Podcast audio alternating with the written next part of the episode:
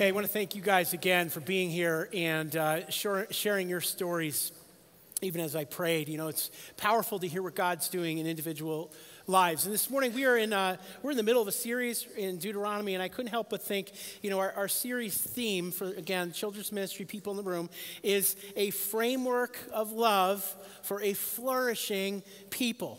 And you know, I was thinking about that theme and, and even those motions in light of uh, uh, Adult and Teen Challenge and the stories that you've been telling, because in many ways, what you've stepped into, what you've submitted yourselves to, is a program or a structure, a framework that is motivated and driven by the love of God and the love for each other as a brotherhood. And to what end? That your lives would flourish that you would experience that flourishing again in your lives, or maybe as some of you shared, even for the first time, that you really feel that, that love. Because ultimately, we're talking about is the gospel. And that's what we see in the book of Deuteronomy. We've, we've said that we're seeking to see Jesus on every page, and it's not hard because he is there. Because the Old Testament, the message of the Old Testament, is the coming of Jesus in the gospel itself. So we're excited to get into this morning's message. Our, our message is entitled this morning, The Grace of Known Expectations.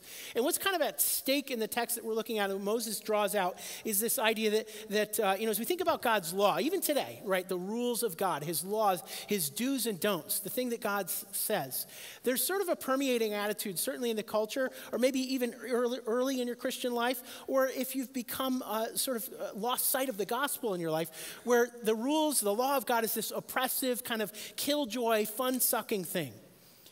And what Moses says as he talks over and over and over about the statutes and the ordinances of God is that no, God's known expectations, telling you who he is and what's expected of you, is a tremendous grace gift of his. Meaning it's both undeserved and it's generous and lavish.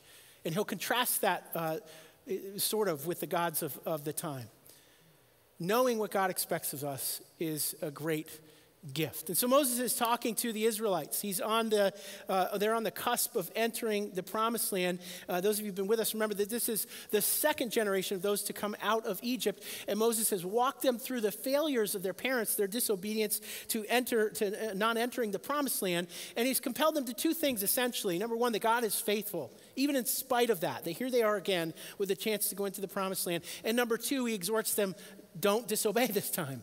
Follow the Lord. Go into the promised land. Take the good land that He's given you. And so that's where we find ourselves at the beginning of Deuteronomy 4. We're going to read the first 14 verses this week, and Zach will take us into the next section next week. Moses writes, Now, Israel, listen to the statutes and ordinances I am teaching you to follow, so that you may live, enter, and take possession of the Lord your God, your fathers, is giving you. You must not add anything to what I command you or take anything away from it, so that you may keep the commands of the Lord your God I am giving you. Your eyes have seen what the Lord did at Baal Peor. For the Lord your God destroyed every one of you who followed Baal of Peor. But you have remained faithful to the Lord your God, are all alive today. Look, I have taught you statutes and ordinances as the Lord my God has commanded me, so that you may follow them in the land you are entering to possess. Carefully follow them, for this will show your wisdom and understanding in the eyes of the peoples. And when they hear about these statutes, they will say, This great nation is indeed a wise and understanding people. For what great nation is there that has a God near to it, as the Lord our God is near to us? Whenever we call to him. And what great nation has righteous laws, uh, statutes, and ordinances like this entire law that I have set before you today? Only be on your guard, diligently watch yourselves, so that you don't forget the things your eyes have seen, and so that they don't slip from your mind as long as you live. Teach them to your children and your grandchildren. The day you stood before the Lord your God at Horeb, the Lord said to me, Assemble the people before me, and I will let them hear my words, so that they may learn to fear me all the days they live on the earth, and may instruct their children. You came and stood near at the base of the mountain, a mountain blazing with fire into the heavens, and enveloped in a totally black cloud. Then the Lord spoke to you from the fire. You kept hearing the sound of the words, but didn't see a form. There was only a voice. He declared his covenant to you. He commanded you to follow the Ten Commandments, which he wrote on two stone tablets. At that time, the Lord commanded me to teach you statutes and ordinances for you to follow in the land you are about to cross into and possess. Moses challenges the people to do three things. Number one, to listen and look at the statutes and ordinances of the Lord. He uses that phrase five or six times. In other words, pay attention to the law, pay attention to what I have taught and am teaching you. Secondly, he says to carefully follow those statutes and ordinances, obey them. And thirdly, he encourages them to teach them and, and, and not to forget, but to actually teach them perpetually to your children and grandchildren. We're going to look at that this morning through the lens of essentially three P's that we are to, uh, as we look at the Word of God here this morning, we're to pay attention. Number two, that we are to practice the principles of God. And thirdly, we're to proclaim the message of God. So the first thing is to listen, to look, or pay attention. And really, Moses draws out three things about the law itself. His first thing is that, is that the law is sufficient. He says, Do not add anything to it and do not take anything away from it. The law, as God has given it to you, is exactly how He intended. And the statutes, generally speaking, were designed to govern their conduct, and the judgments were designed to govern situations and circumstances that would come up. The law was complete as God gave it to him. And I like what Earl Kalland says in his uh, commentary. He says, It was sufficient to guard their lives and guarantee their possession of the land. I love that language. That it's the idea that it, it guards their lives, and what's sort of in that idea is guard their lives really from themselves, right? And their propensity to rebel and to sin, but also to guarantee their inheritance into the promised land. And isn't this essentially what we have in Jesus? Right, as Jesus goes to the cross and pays for our sins and then advocates for us uh, for all eternity, that, that, that we have an older brother in Christ who advocates and intercedes for us, who guards us from ourselves. But also because he was God in the flesh and he paid that sin debt, but then raised from the grave, defeating death and sin and the evil one, he is the guarantor. And he gives us the Holy Spirit as a deposit on that, that our eternity, our inheritance is sure. It is a done deal as we trust in him. So the law is sufficient, first point. Secondly, the law is to obey. This might be the strongest point Moses makes in the passage. The law is sufficient. It's, it's, it's to govern you, it's to uh, anticipate every situation you might come into. But make no mistake, it is to be obeyed. And Moses uses the incidents uh, of Baal Peor in Numbers chapter 25. I'm going to gloss that a little bit this morning for the sake of time. But if you read Numbers 25, God's people do exactly what Moses taught them not to do. They pair up with Moabites and Midianites and they begin this idolatrous worship that involves all kinds of sexual practices and they become corrupted, and the Lord's anger burns against them, and he judges them. And that's the thrust of this verse is that Moses says, Remember, Baal Peor, that the Lord judged you and destroyed every one of you who disobeyed. God's word is to be, is to be obeyed. And this incident of Baal Peor is highlighted again and again in the Old Testament as a reminder that God is a God who gives us his law but expects us to obey it. Now, we're on the other side of the cross, and so Jesus has been the one who's perfectly obeyed it. But even as we heard in the testimonies this morning, that God calls us to walk in him. We'll look at that in just a moment. But Baal Peor becomes something that's recounted over and over again in the Old Testament. Psalm 106 speaks of it. And then Hosea 9 talks about it. But I want to focus on the lead up to what Hosea says many years later about Baal Peor. Hosea 9 says this this is God speaking of his people. I discovered Israel like grapes in the wilderness. This is the Lord talking about his people. I want to stop there. Think about that image. Now, we're, we're not in a, in a desert climate here, but imagine that you were. And, and, you were in a climate and there was devoid of food and water, and you were parched, and you come upon this just naturally growing vine that is filled with clusters of grapes that are plump and juicy and ripe. And as you eat them, your blood sugar returns to where it should be. This is what God is saying about his people, whom he loves so much. He discovered them like grapes in the wilderness. He uses another metaphor. He says, I saw your ancestors like the first fruit of the fig tree in its first season. Fig trees are one of those few plants that bears fruit over and over again, multiple times. It's intimated that God saw his people as his treasured possession, as we know in, Exodus chapter 19, that they would bear fruit. And that was his, certainly his desire for them. And then there's the but, right? He says, But they went to Baal Peor. They consecrated themselves. That is, they set themselves aside for shame. And they became abhorrent like the thing that they loved. There's a huge lesson for us in this, too. What Moses is impressing upon his people is that they're settling for a counterfeit. That God gives us Himself, and yet they go after other gods. We know from other scriptures like Hebrews 6 and 12 that the Lord disciplines those that He loves. And God's will, God's law is to be obeyed. You see, the defiling of the people of God's minds away from the Lord led to the defiling of their bodies against Him in rebellion. Something that was adrift gave birth to full on willful rebellion. And in this particular passage that has to do with a, essentially wanton sexual sin, I have to, I, we can't escape this passage without talking about that, particularly in our culture and our, our time. And I'm going to I'm to speak a little bit more pointedly this morning to the, to the gentlemen in the room and those online. Not that women cannot participate in sexual sin, but this tends to be a guy thing. And the lesson for us is that what begins in our minds is something that will, if indulged, it, it manifests itself in our lives physically. Listen to what D.A. Carson says about the mind. He says, Imagination is a God given gift, but if it is fed dirt through the eye, it will be dirty. All sin not the least of it of which sexual sin begins with imagination. Therefore, what feeds the imagination is of maximum importance in the pursuit of a kingdom of righteousness. What we turn over and over in our minds, gentlemen, becomes something that will eventually cause us to act on it most obvious in our culture and our time is pornography, but it could be any, uh, any other of a host of things. And you can certainly apply this in other categories of sin. It's interesting that the word meditation in the scripture is the same idea. It's that we take scripture and we turn it over and over in our minds.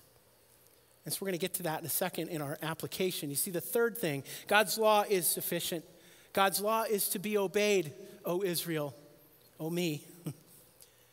but God's law is for our good. Listen to verse 1 to what Moses says. It's so easy to read past it and to gloss it. Moses says, Listen to the statutes and ordinances I'm teaching you to follow today so that you may live so that you may live, enter, and take possession. If we bring verse 8 of chapter 1 into it, so you may take, possession of the land that is good, the land that is a gift that God has given us. Elsewhere in the Old Testament, the land that is uh, metaphorically is, is pictured as a land overflowing with milk and honey, a land that is rich, a land that has vineyards and olive groves uh, bursting with fruit, a land that has livestock but is nearly devoid of predators and, and wild beasts. This is God's good gift to his people.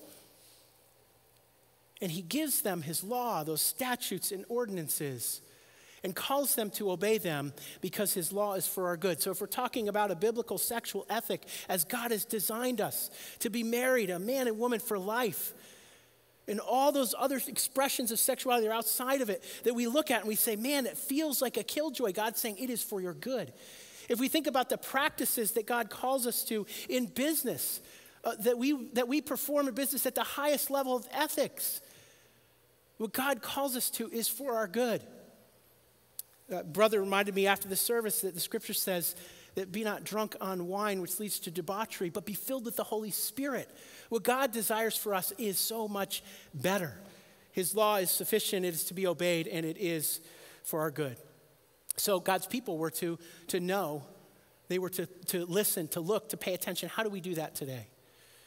Well, we know the grace of God's, uh, uh, the grace of known expectations by reading and studying His Word. We don't just have the Torah, we have the entire counsel of the biblical record. And in the King James, it tells us to study to show thyself approved unto God, a workman or workwoman, as it were, uh, who, who rightly divides the word of truth, who parses and searches and diligently seeks the word of truth. Not just to know of God, but to know God. That's how we do that today. And so I wondered this morning what would it look like for you to set your alarm tomorrow 15 minutes earlier? What would it look like for you to set your alarm 15 minutes earlier tomorrow and, and the next day and the next day? And, and, to begin your day, to get up you know, with your coffee or your water or your protein bar or your banana or whatever it is that you do, right? But 15 minutes earlier to sit down and to just pray for five minutes and say, God, speak to me this morning as I read just a few verses in your word. And then for 10 minutes to read his word. What would happen to you our church, the community of Christ. I will not be offended if you set your alarm right now on your phone for 15 minutes earlier tomorrow. If you're at home, you have the luxury of, we can't see that, you won't distract us. But really, This is how we do that today. This is how we pay attention. We read and study His Word. Well, it, it's more than that, of course, it's that we practice it. And so Moses even says to his people, carefully follow the statutes and ordinances of the Lord. Matthew Henry, the great Puritan theologian, said it this way He said, Hearing must be in order to doing. I love just the way that they spoke that then or wrote, and knowledge in order to practice. Practice the principle. Listen carefully, Moses says, or carefully follow, rather.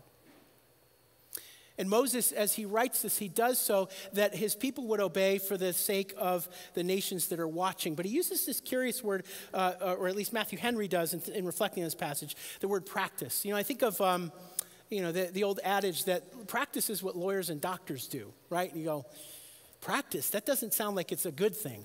Uh, other life isms come to mind, things like, because I just get ADD on this stuff, like, why do we park on a driveway and drive on a parkway?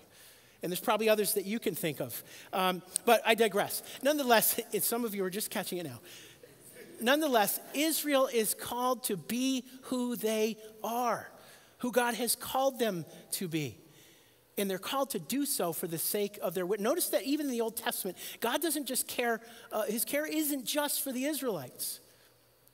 They're called to, to do so for their witness. Verse 6 carefully follow them, the statutes and ordinances for this will show your wisdom and understanding in the eyes of the peoples.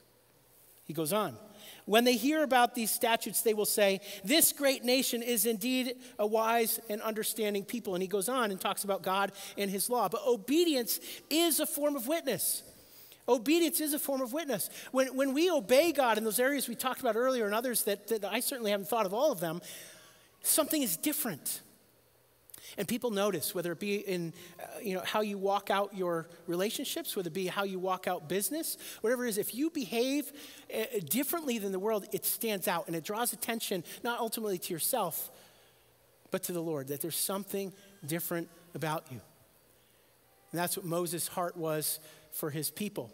Matter of fact, this idea of obedience and witness is consistent through Scripture. And if we look at uh, the entirety of the Old Testament, you'll find that obedience Uh, certainly yields worship, and worship it's not linear, but obedience and worship and wisdom and witness, it's all interrelated.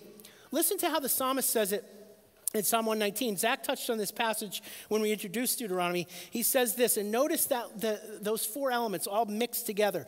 He says, How I love your instruction. It is my meditation all day long. Your commands make me wiser than my enemies, for they are always with me. I have more insight than all my teachers, because your decrees are my meditation. I understand more than the elders because I obey your precepts. And he continues on uh, in verse 103. He says, How sweet is your word to my taste, sweeter than honey in my mouth. And he continues. Worship and witness and wisdom are all interrelated as we begin to walk out obedience. And so Moses calls his people not just to pay attention, but to carefully follow, that they would bear witness to the nations. Truly, there is grace in the known expectations that God gives us in his word, not only of, of our behavior, but of who he is, of our sin problem, and of what he's done about it. And so Moses asks these sort of two hypothetical, rhetorical questions uh, uh, that the people bearing witness might ask. You know, he says this He says, What great nation has a God who is near to it as the Lord our God is whenever we call to him? Answer none other than this people. But listen to what he says about the law that completely lines up with the psalmist in Psalm 119. What great nation has righteous laws like this entire law I set before you today? Moses, like the psalmist, sees the law as this thing to be treasured, this gift that God has given his people. And in this particular time in the ancient Near East, he's likely contrasting that with the gods of the nations all around them. You see, the gods of the nations all around Israel ran, worshiped a pantheon of gods. And they were gods, small g, that were unknowable. They were sort of precarious and, and would be viewed as being uh, sort of preoccupied and, and too busy to care about the needs of you know, the lowly people. And so the, the peoples around Israel would try, try as they might in all kinds of ways to appease the gods, that it might rain or that they might get, their crops might grow or their cattle might be fertile. And they never knew whether they were being successful or not. And along comes Israel and this God who chooses this one people. And Moses says, This is a God who tells you exactly what he expects. And it's in contrast to the gods of the nations.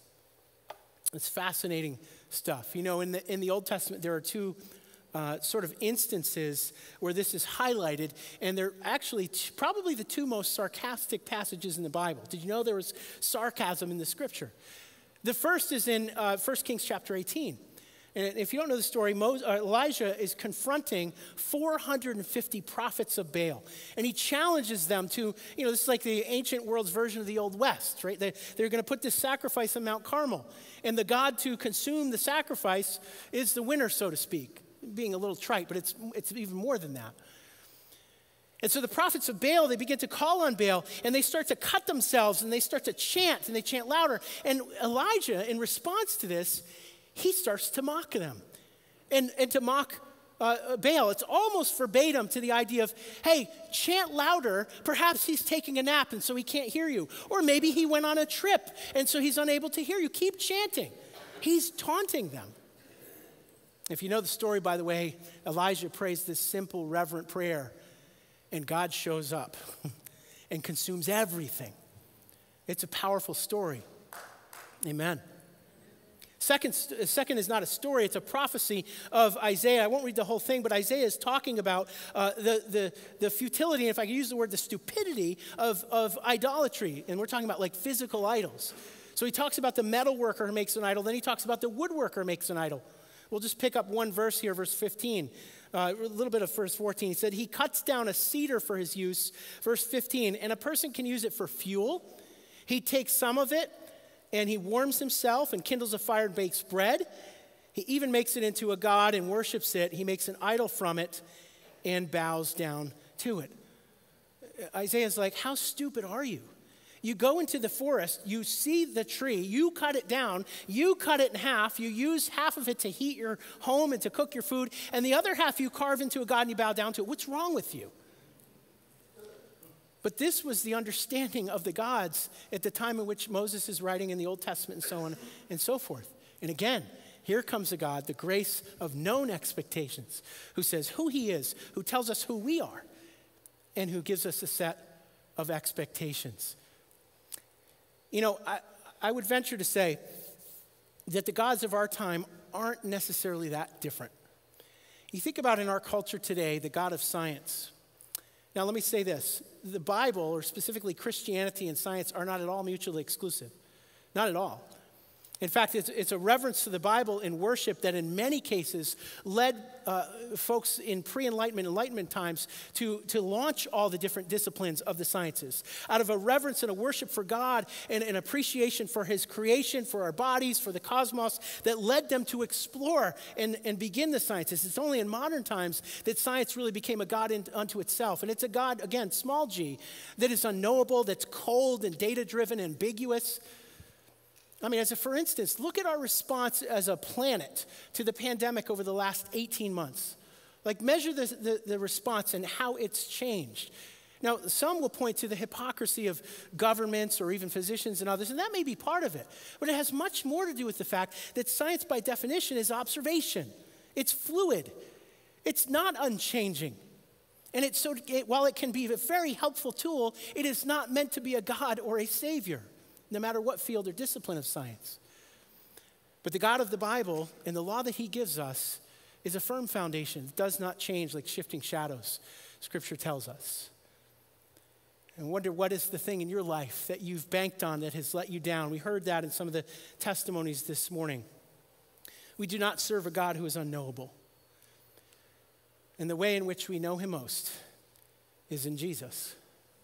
Jesus Himself is God made known. Listen to what Jesus says to Philip. You know, Philip raises this statement in John 14. We looked at it when we looked at John's gospel a while ago. He says, he says to Jesus, he says, Show us the Father, and that'll be enough for us.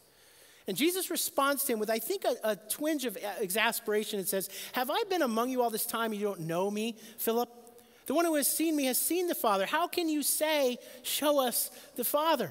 Don't you believe that I am in the Father and the Father is in me? The words I speak to you, I do not speak on my own. The Father who lives in me does his works.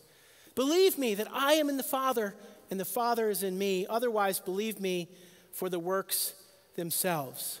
And as we looked at back when we studied John's gospel, it is both the words and the works of Jesus that are the words and works of God Himself. Jesus is God made known. He's the fulfillment that everything that Deuteronomy is hinting at. And so the obedience that Israel's called to, this statutes and ordinances of God, is a God who reveals himself that is countercultural to their time and to our time. Not a God who is unknowable, but a God who calls a particular people, who moves among them, as we've heard over the last couple of weeks, who leads them, and who calls them to walk with him. And this is the same for us in Jesus Christ. So, if to know the grace of known expectations, we need to read and study his word, how do we, like Israel, bear witness to who Jesus is? We reveal the grace of known expectations by obeying and living the call that he's put on our life. If you're a believer in Jesus this morning, as you obey, the world will see. 1 Peter 2 9 has been a popular scripture in this series. I'm going to read it again. It says, You are a chosen race, a royal priesthood, a holy nation, a people for his possession. That is, this is Exodus 19, Israel language that Peter borrows and puts on us in Christ. Why, Peter? So that you may proclaim the praises of the one who called you out of darkness into this marvelous light. What we've heard this morning in testimony and song what we're doing as a church, many of the things that, that you do throughout your week as you meet, as you bear witness, is to be a light in a dark place. And we're living in a time that I believe is increasing in darkness. I don't mean that in a doomsday kind of way. You know, I had the privilege over the last week, uh, we got to spend time together as elders, staff, and our corporate team, our finance team, really the business side of GBC, uh, for about two days. And then immediately following that, I drove to New Hampshire and spent time with about 14 or 15 other pastors from around New England big churches, small churches, but all churches that were focused on the gospel and advancing the kingdom. And, and first of all, I came home with my like brain hurting because it was like as we worshiped together, as we prayed together, as we brainstormed together, as we told each other stories in both of those contexts, it was like fire hose treatment, right? It's just so much. But I also came home with two other impressions. One, that the times that we're living in are indeed darker. And number two, that the gospel is shining brighter than ever. And that, that God is calling his church together, that he's winnowing false doctrines, and he's, he's calling us to just a deeper clarity of that white light of the gospel in the dark times that we're living in. And I came away just absolutely excited for what God's doing. And we're going to share some of that in the new year. It's an exciting time. And I wonder, what is it in your life that as you look at the world around you, to not be hung up in the darkness, what is God doing? What is He calling you to in obedience to be that light? Well, that brings us to the last thing that Moses tells his people to do. He says, Don't forget. Don't forget and teach. I want to read the verse, verse 9. It says this Only be on your guard and diligently watch yourselves so that you don't forget the things your eyes have seen and so they don't slip from your mind as long as you live. Teach them to your children and your grandchildren. Moses says, Remember in order to teach. Psalm 145 says, One generation will commend your works to the next and tell of your mighty acts. That's what God is calling his people to do, what Moses is teaching. And he specifically draws them back to the instance at Mount Horeb, to that moment in which God formalizes his covenant relationship with his people. They come to the foot of this mountain, and there's earthquake and trembling and lightning and fire and smoke and pillar of cloud and pillar of fire. And God, in that moment, he formalizes his covenant by doing what? He engraves the law on two physical stone tablets. And those physical stone tablets are placed into a physical ark of the ark of the covenant, the presence of God. And the ark of the covenant is placed into a physical tent, the tabernacle, that is then pitched and put in the center of the camp of Israel.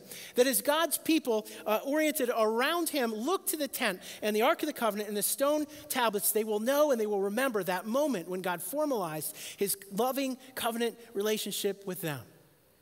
And he says, Don't forget, remember. And then teach them, meaning the statutes and ordinances. He reminds them of their story and the genesis of his relationship to move them to teach his law and what that means for future generations. And so I wonder this morning what is your Mount Horeb moment? What is the moment in your life where you knew about God and you knew about Jesus or whatever the case, but you you had that moment where you said, This is the moment when my covenant relationship with God has begun? Because we don't have stone tablets, there's no Ark of the Covenant here. Jeremiah and Ezekiel told us that when Jesus comes, that God will write his laws on our hearts. That's what you heard from our brothers this morning. When is that moment for you? In my own life, it was in August of 1990. It was also on a mountain, but in New Hampshire, in the rain. I'd given my life to Jesus as a young boy, but this was the moment when that relationship was, was formalized, that covenant relationship between me and Jesus. Someday I'll tell you the full story. But nonetheless, what is it for you?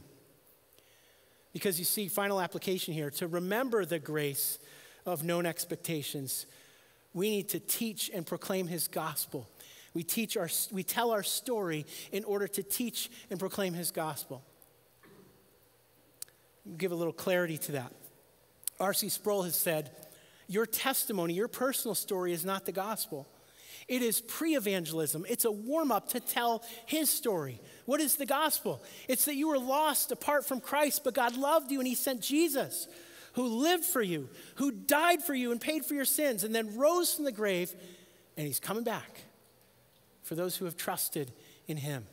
So we tell our story, our Mount Horeb, to tell the statutes and ordinances, the great grace of Jesus Christ. Paul says, in financial terms, if you will, monetary terms, he says, For you know the grace of our Lord Jesus Christ, that though his, he was rich, for your sakes he became poor, that through his poverty, taking our sin on himself, you might become rich.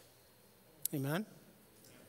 I wonder this morning, what does your Mount Horeb moment look like? And if you have that moment, what would it look like for you to tell your story so that you could tell his story?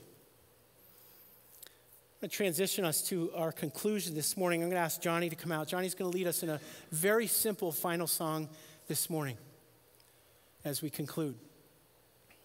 So remember this morning that God giving us His rules, His law, His expectations for us is a profoundly good thing. He is a good God. And by way of review, that we are called to pay attention to the Word of God. That is, we read, we study, we listen, listen, we digest, that we might know His expectations who He is, who we are, what He has done that we are to practice the principles of God. We respond, we obey, we trust, we engage with Him. And finally, that we are to proclaim the very message of God. We bear witness through our obedience, we bear witness through worship, we bear witness through telling our stories so that we can tell His story. So we're going to conclude at this time, and Johnny's going to sing a very simple song. And I would invite you in these moments to consider your Mount Horeb moment. Maybe you don't have that moment in your life.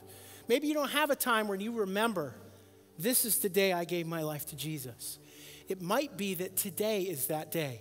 That you'll look back on Halloween Sunday 2021 and say, that was the day where all of a sudden all the stuff I kind of knew about God came down to a head and I understood the gospel itself and what Jesus had done for me and I gave my life to Him.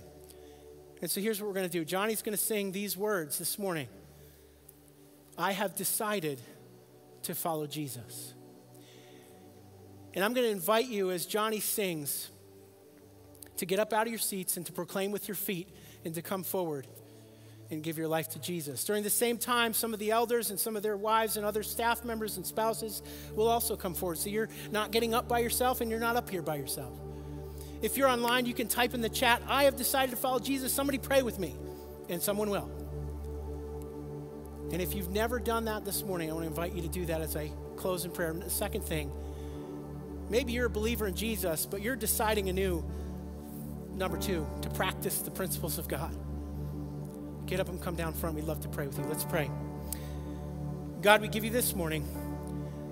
Lord, would you help us God, would you help us to pay attention to your word?